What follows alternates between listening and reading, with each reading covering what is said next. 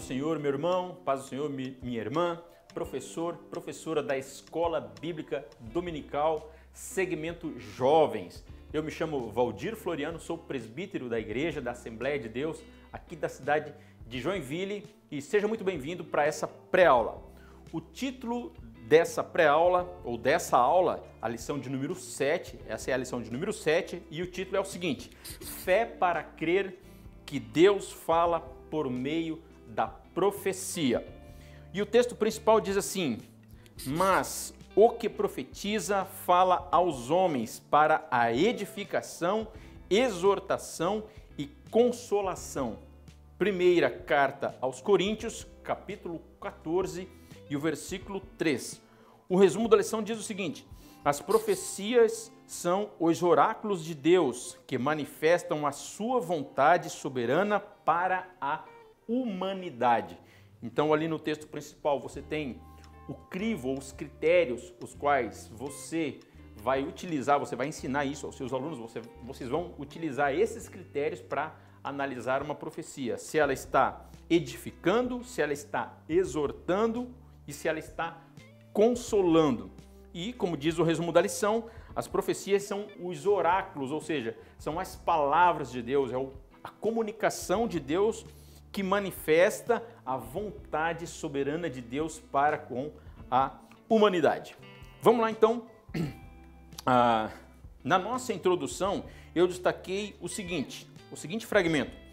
É, muitos erroneamente dizem que a Bíblia precisa ser atualizada para o nosso tempo devido às recentes inquietações e demandas sociais. Ora, é, dentro do que nós estamos observando das transformações que vêm acontecendo na sociedade, na humanidade, então há uma, um forte movimento aí de reedição da Bíblia ou de reescrita da Bíblia, obviamente adaptando muitos textos, muitos fragmentos da palavra de Deus e até mesmo, por que não dizer, excluindo algumas partes que não condizem mais, segundo eles, com o comportamento e com a realidade da sociedade atual. Então, isso aqui é um argumento muito absurdo que nós estamos vivenciando, que nós estamos presenciando e nós, enquanto cristãos, aí você, professor, você precisa chamar a atenção aí do jovem da sua igreja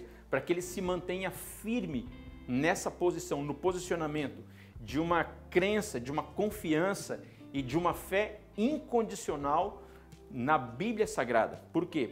Porque a Bíblia Sagrada é o que traz, é o que manifesta, é o livro que manifesta a vontade soberana de Deus para a humanidade. E isso é algo inegociável. A Bíblia não carece de ser reescrita, a Bíblia não carece de ser reinterpretada e a Bíblia não carece de ser editada ou reeditada, tendo e subtraindo textos que chamam e que convocam e que constrangem o ser humano ao arrependimento. Então, nós precisamos crer, como diz o título da lição, é fé para crer que Deus fala através da profecia. E a maior profecia deixada por Deus para a humanidade se chama Bíblia Sagrada. Então a Bíblia não carece de edição. No No tópico de número 1, um, diz assim, ó, os profetas do Antigo Testamento. E o primeiro subtópico diz o seguinte, ó, profetismo. Pergunte aí aos seus alunos se eles sabem o que é profetismo. Então, segundo os teólogos, profetismo é um movimento que surgiu no século 8 a.C. em Israel. Então, esse movimento surgiu em Israel, profetismo, ou seja, Deus utilizava homens, utilizava homens, chamava homens, capacitava esses homens para que eles viessem revelar, verbalizar, vaticinar a palavra de Deus ou a vontade de Deus, o desejo de Deus para com o homem. Então era uma forma de Deus interagir e era a forma que Deus utilizava e utiliza ainda nos dias de hoje para interagir com o ser humano, para interagir com a humanidade. E qual era o propósito desse movimento? Bom, sempre que uma profecia é proferida, sempre que uma profecia é enunciada, tem as seguintes finalidades que, inclusive, depois eu vou discorrer um pouco mais sobre isso. Mas aqui diz assim, ó, é restaurar o monoteísmo hebreu, ou seja, o povo hebreu foi o povo escolhido por Deus para proclamar a soberania de Deus, para revelar para a humanidade quem Deus realmente é. Só que muitas vezes o povo hebreu acabava se desviando, acabava, acabava entrando por outros caminhos, servindo outros deuses. Só que Deus não admite, Deus não negocia o espaço na vida de alguém com outros deuses. Deus exige um lugar pleno, um lugar absoluto, um lugar inegociável na vida do indivíduo. E foi sempre assim que Deus interagiu e Deus se relacionou com o seu povo. Então, sempre que o, o seu povo se desviava por outros caminhos, Deus chamava atenção, levantava um profeta para falar assim do monoteísmo. Então, o que é o monoteísmo? É a crença de que existe somente um Deus. Deus é único, Deus é soberano, Deus é absoluto, onisciente, onipotente, onipresente e imutável. Então, esse é o Deus imutável, é o Deus único e verdadeiro que nós acreditamos. Então, Deus chamava o, levantava os profetas e através do ministério profético usava ali os seus profetas exatamente para trazer ao povo essa consciência e esse entendimento, é, combatendo assim a idolatria e como consequência a fidelidade a Deus, ou seja, Deus exige fidelidade, Deus exige exclusividade daqueles que o servem.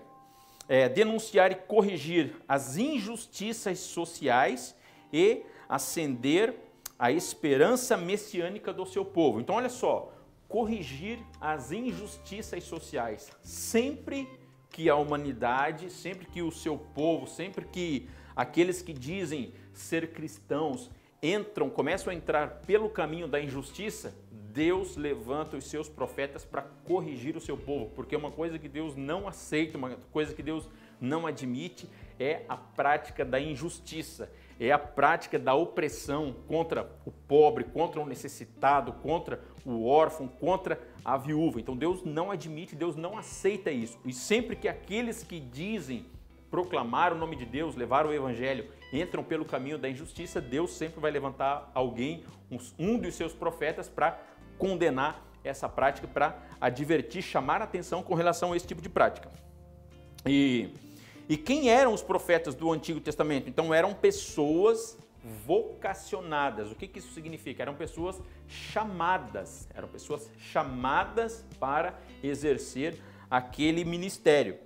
Então elas eram chamadas pelo Senhor e autorizadas. Então quem profetizava tinha a autoridade, recebia de Deus uma outorga, né, uma concessão para poder falar em nome de Deus.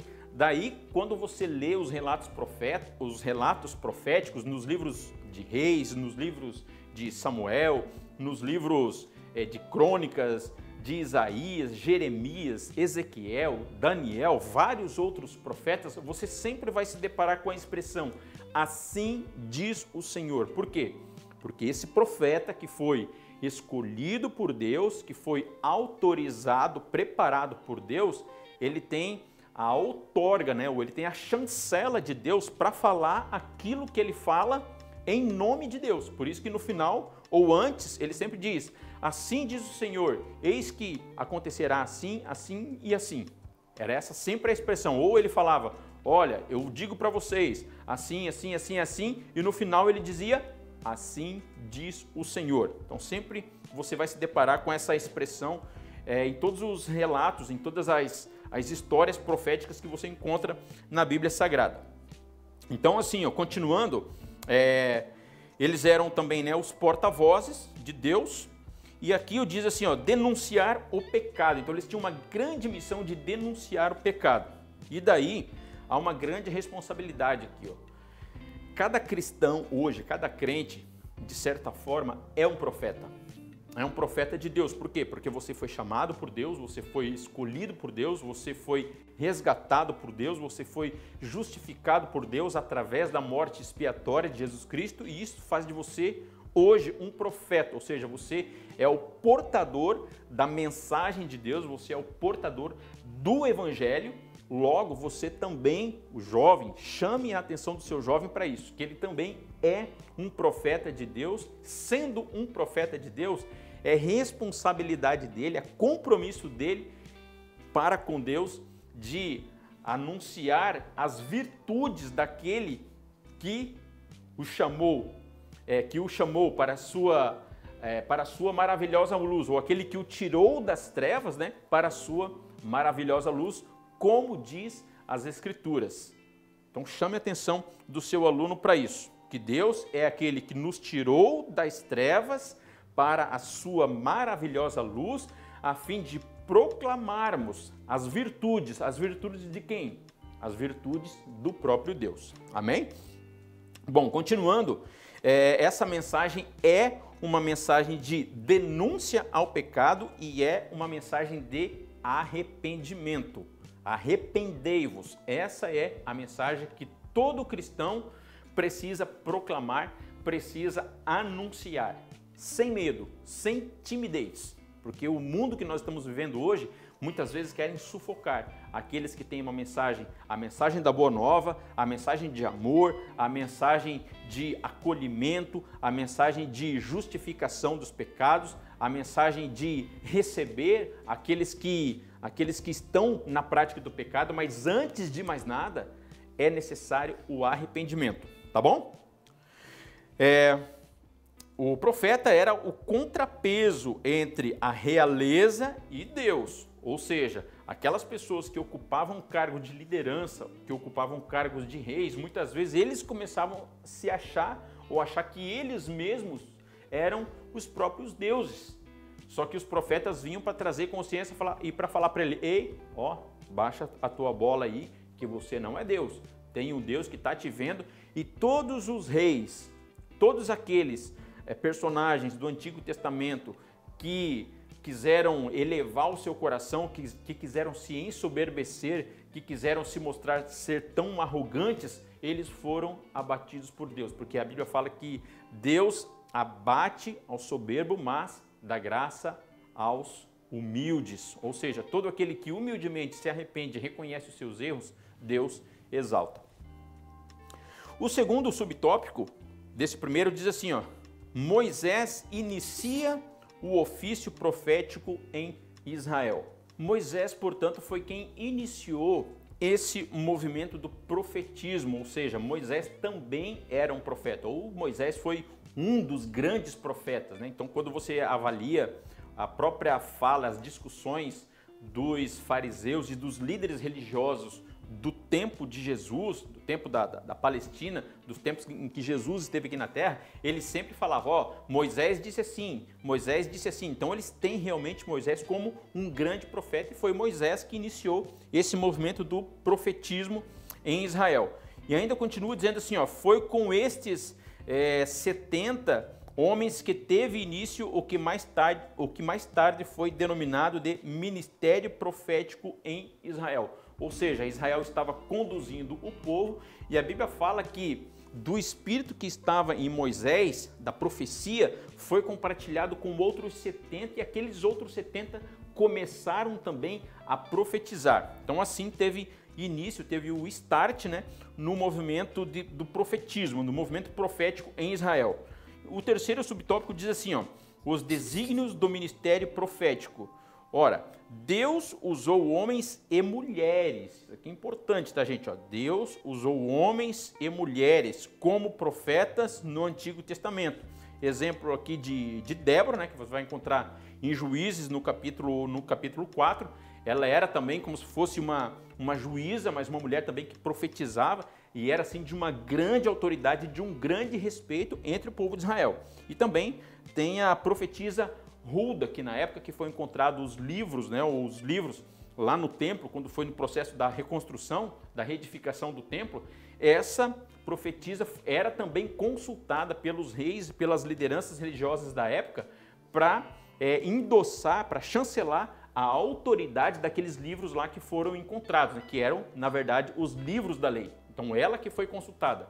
Nesse mesmo, nessa mesma época, nesse mesmo período, os profetas Jeremias, o profeta Jeremias estava profetizando, mas quem na verdade era consultado era a profetisa Hulda. Então também tamanha era a autoridade que ela exercia. E aqui os desígnios do ministério profético continuando. Então, primeiro, é, defender a pureza do monoteísmo. Então isso aqui já foi comentado. É, B, exortar o povo à santidade, ou seja, a viver uma vida pura, a viver uma vida íntegra, a viver uma vida reta diante de Deus. Em terceiro lugar, combater as desordens sociais ou as desigualdades sociais, né? quando aqueles indivíduos começam a oprimir, quando aqueles indivíduos começam a roubar, quando aqueles indivíduos começam a defraudar, começam a ser injustos nas suas negociações, na sua forma de interagir, na sua forma de se relacionar com seus, com seus irmãos. Então Deus também levanta os profetas para denunciar ah, essas, essas desordens sociais.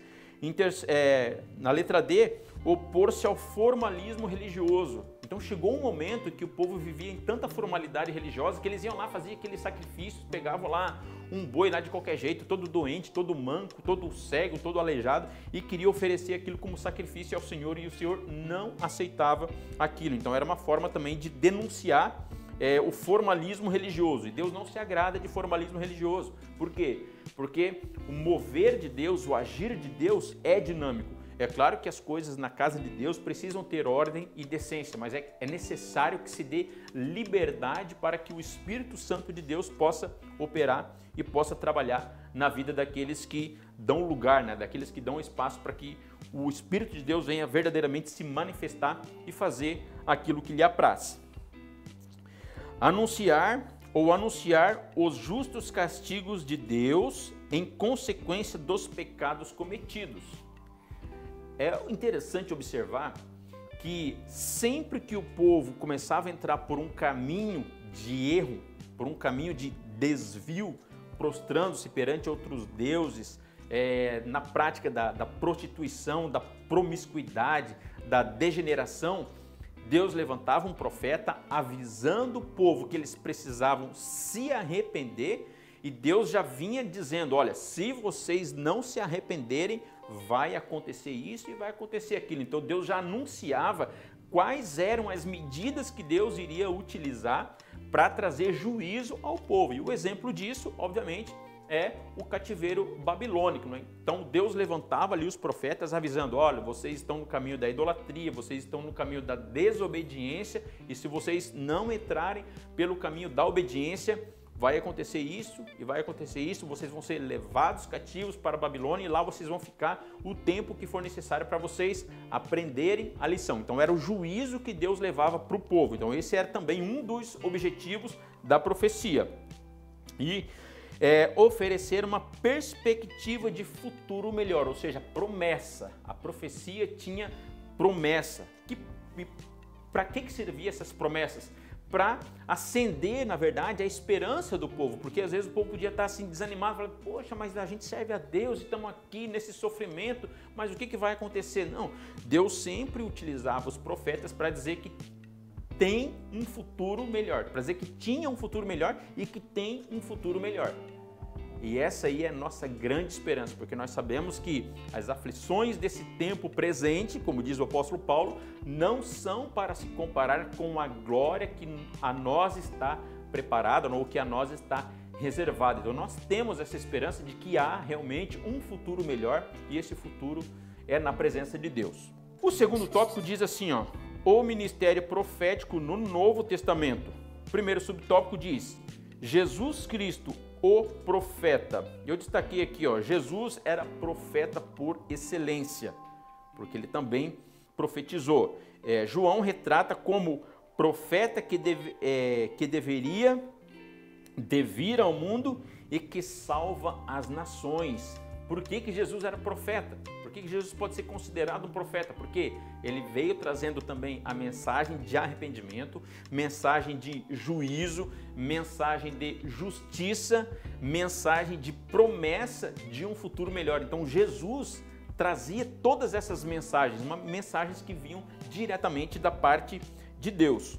E continua dizendo assim, ó, É, porque a profecia nunca foi produzida por vontade de homem algum, mas os homens santos de Deus falaram inspirados por Deus pelo Espírito Santo. É, não falavam o que desejavam, mas o que o Senhor ordenava.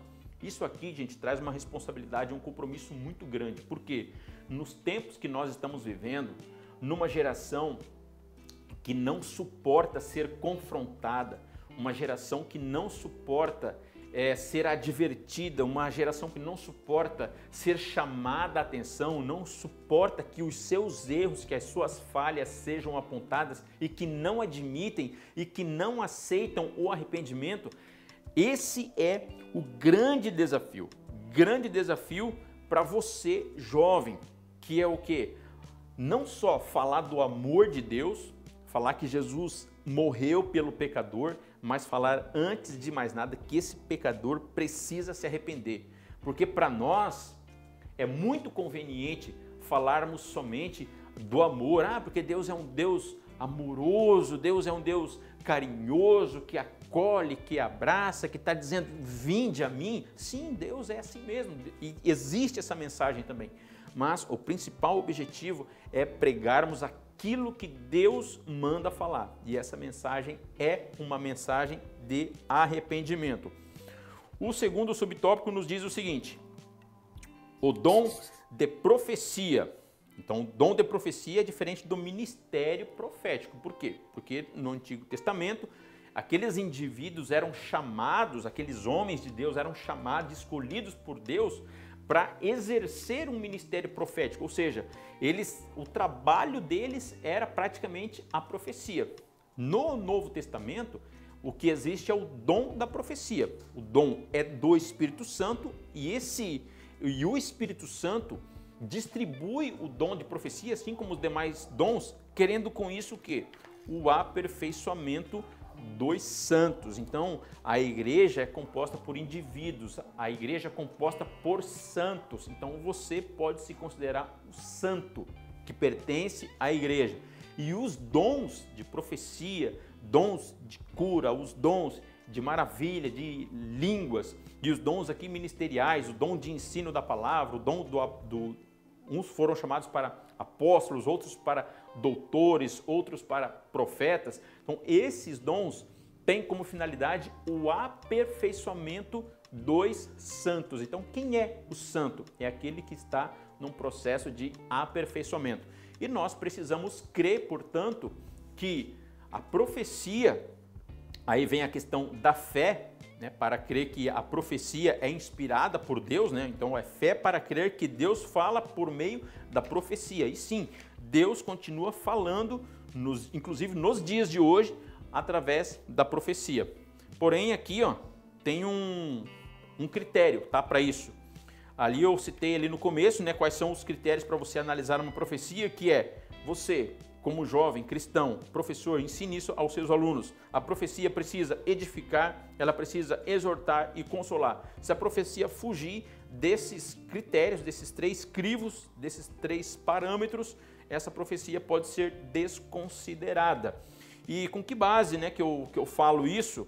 Bom, é, o próprio apóstolo Paulo diz o seguinte, ó, e falem dois ou três profetas. Isso dentro da igreja durante o culto e os outros julguem. Então ele está dizendo aqui que a profecia, na atual dispensação, onde o Espírito Santo entrega o dom do, da, da profecia, essas profecias precisam ser analisadas. E dentro disso, eu fiz aqui um percentual de proporção do que Deus fala, do que o homem fala e do que Deus e o homem fala. Veja bem, na profecia Pode ser que o profeta, aquele que está sendo usado no dom da profecia, entregue 100% daquilo que Deus mandou ele falar.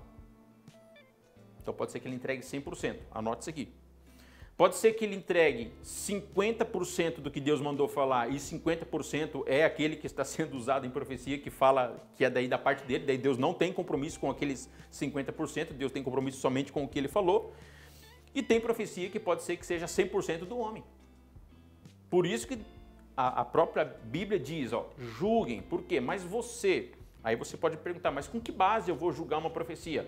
Você vai julgar uma profecia com base no conhecimento que você tem, no próprio conhecimento que você tem da palavra. E para isso você precisa ser um conhecedor da palavra. Então, o jovem, um, um crente já que já está servindo a Deus há algum tempo, precisa ser um frequentador da escola bíblica dominical, precisa estudar a Bíblia Sagrada, precisa ler a Bíblia Sagrada, precisa meditar na Bíblia Sagrada, nos textos, na palavra de Deus, para que ele possa ter critérios para que, ao ouvir, ao se deparar com o dom da profecia sendo manifestado na igreja, ele consiga avaliar, julgar se o conteúdo daquela profecia é 100% de Deus, é 50% de Deus, 50% do homem ou é 100% do homem, tá? Porque isso é passível de acontecer. Terceiro subtópico, a igreja como voz profética. Então, o profetismo, como conhecemos no Antigo Testamento, fundou-se ou findou-se, finalizou-se com João Batista. Foi o que Jesus falou, né? A lei e os profetas foram até João Batista e de lá para cá o reino de Deus, o, o reino de Deus é tomado por força, foi o que o próprio Jesus declarou. Mas os dons são concedidos à igreja pelo poder do Espírito Santo. Então a igreja, a igreja de Jesus Cristo, na atual dispensação, possui uma mensagem profética, que é a proclamação da palavra, que a gente conhece como o querigma. Então a igreja anuncia o evangelho, a igreja proclama o evangelho e a igreja ensina. Então daí aqui vem o que? Vem o discipulado, vem o didaquê, o discipulado que é essa grande obra realizada aqui na cidade de Joinville, através do discipulado para o Brasil. Então temos aqui um grande ministério, um grande chamado e um grande cumprimento da palavra e do propósito de Deus para com a igreja, que é ser profeta. Então, a igreja, cada crente que compõe a igreja ou o corpo de Cristo tem como principal responsabilidade proclamar, anunciar as virtudes daquele que nos tirou das trevas para a sua gloriosa luz. E agora aqui, entrando nós no tópico 3, vai dizer o seguinte, ó, entendendo a profecia bíblica. Então, os princípios de interpretação você sabe o que significa a hermenêutica? O, então aqui, ó, é, o tópico 3 diz assim, entendendo a profecia bíblica, e o primeiro subtópico, princípios de interpretação. Então, os princípios de interpretação bíblica se chama hermenêutica. Aí diz o seguinte, eu destaquei aqui, ó, os princípios a serem utilizados na interpretação de profecias são os mesmos utilizados na interpretação geral das escrituras. Então, o que é a hermenêutica. A hermenêutica é uma ciência, é uma área, da, é um ramo da teologia responsável pela interpretação de textos. Então ela aplica a exegese, aplica a teologia histórica e, e aplica várias outras ferramentas de interpretação de textos é, para entender o contexto cultural, o contexto religioso, o contexto filosófico, o contexto político, o contexto econômico, o contexto geográfico, para que, entendendo esses contextos, a gente tenha um melhor entendimento do que a Bíblia ensina, do que a, a mensagem, acerca da mensagem que a Bíblia está nos transmitindo. Então diz assim, ó, é, continuando, é, a interpretação da Bíblia é interpretação geral das Escrituras toda escritura deve ser entendida, isso aqui daí são os princípios básicos da hermenêutica. Então toda escritura deve ser interpretada ou entendida de acordo com o seu sentido literal. Então, quando você olha, observa a Bíblia, você tem que entender ela a partir do seu sentido literal. E depois vai vir uma observação. Ó, é usual e comum, com exceção do contexto no qual seja indicado claramente que a declaração seja simbólica, ou seja, alegórica, ou seja, metafórica. Então, quando você se deparar com um texto onde o próprio texto indicar que está sendo utilizado uma figura de linguagem, é como, por exemplo, é, a gente vai ver no profeta Jeremias, falando, pedindo para o profeta descer até a casa do oleiro. E ali ele vai ver o oleiro tratando aquele barro, fazendo ali o barro, e o barro se desfazendo, e o oleiro refazendo o barro. E, ele, e o próprio Deus, através do profeta, vai dizer assim: ó, assim é o meu povo.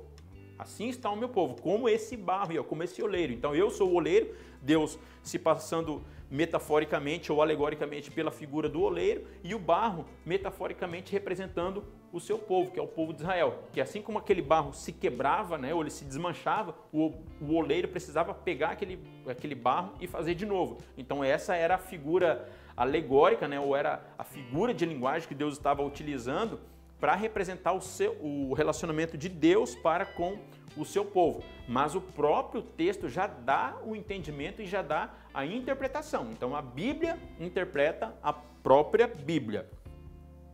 E continuando aqui, vai dizer o seguinte: ó, a interpretação da linguagem simbólica é normalmente esclarecida pela referência a outras passagens bíblicas. Então, quando eh, você se depara com algum texto bíblico onde vai falar assim, ah, o mar significa as nações, significam os povos, como que eu sei que o mar significa os povos? Porque quando você vai lendo toda a Bíblia, você vai perceber que a interpretação do próprio texto já vai dizer, ó, o mar, a besta que viste subindo do mar, por exemplo, o texto lá de Apocalipse, o próprio texto vai estar dizendo assim, ó, significa um, significa um governante que vai surgir das nações. Então o próprio texto já dá esse entendimento. Então você não precisa ficar ali fazendo uma série de conjecturas, fazendo uma série de interpretações. Por quê? Porque o próprio texto já dá o sentido, já dá a interpretação.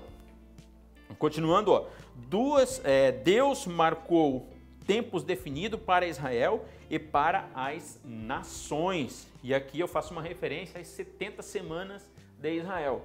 Quando a gente observa as profecias, principalmente as profecias que são alusivas a Israel, a gente percebe cada uma dessas profecias se cumprindo ao pé da letra, inclusive nos dias que nós estamos vivendo e inclusive em 1948, quando Israel foi reconhecida como nação. Então, isso é um cumprimento profético.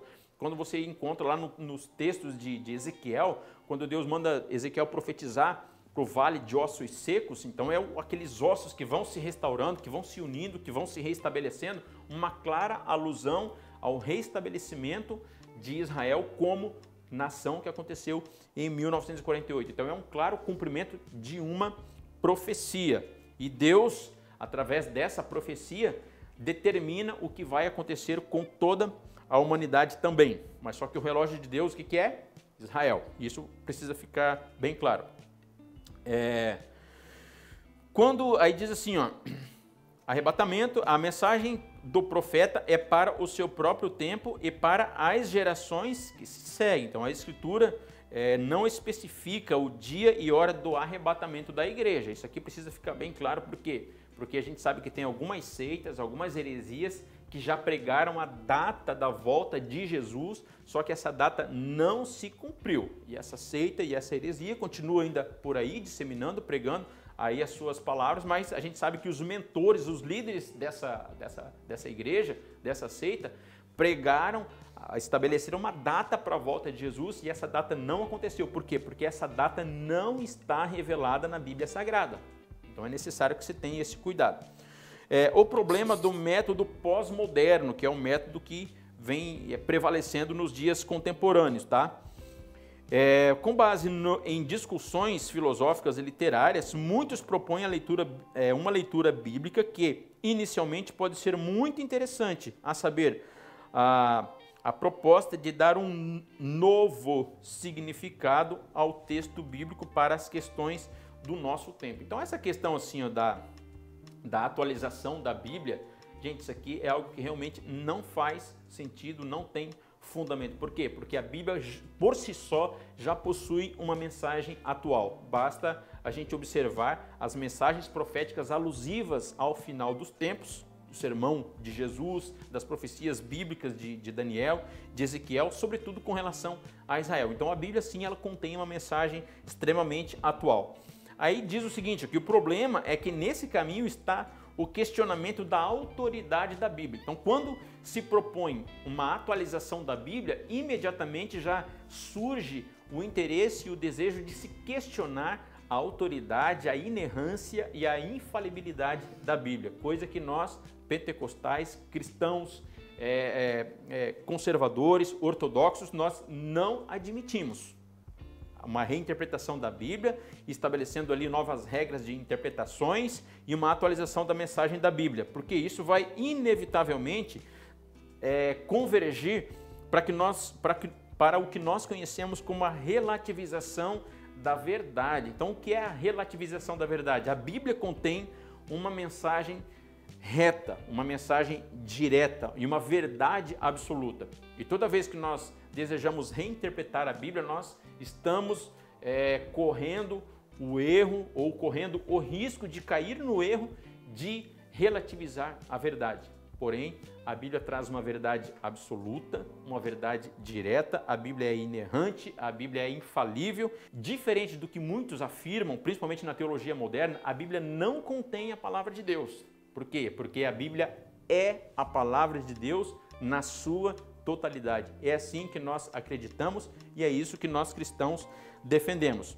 Aí nesse final aqui diz assim, no, no final do terceiro subtópico, diz o seguinte, ó, alguns métodos de interpretação, como por exemplo o pós-moderno, dá ao leitor a autoridade de decidir o significado do texto. Agora você imagina que se cada pessoa for dar a sua versão ou a sua verdade para o texto que ela está lendo, quantas verdades vão surgir? Mas a verdade é uma só. A verdade é absoluta que Deus enviou o seu Filho ao mundo para salvar a humanidade, que a Bíblia Sagrada contém uma mensagem de arrependimento, a Bíblia Sagrada contém uma mensagem de reestabelecimento da comunhão, da comunhão do homem para com Deus, e essas são as verdades, é a realidade do inferno, a realidade do pecado, a realidade do juízo e da justiça de Deus que será aplicado a todos aqueles que não se arrependerem. Então essa é a verdade que nós encontramos na Bíblia Sagrada. E a conclusão diz assim, ó: Deus deseja o crescimento da sua igreja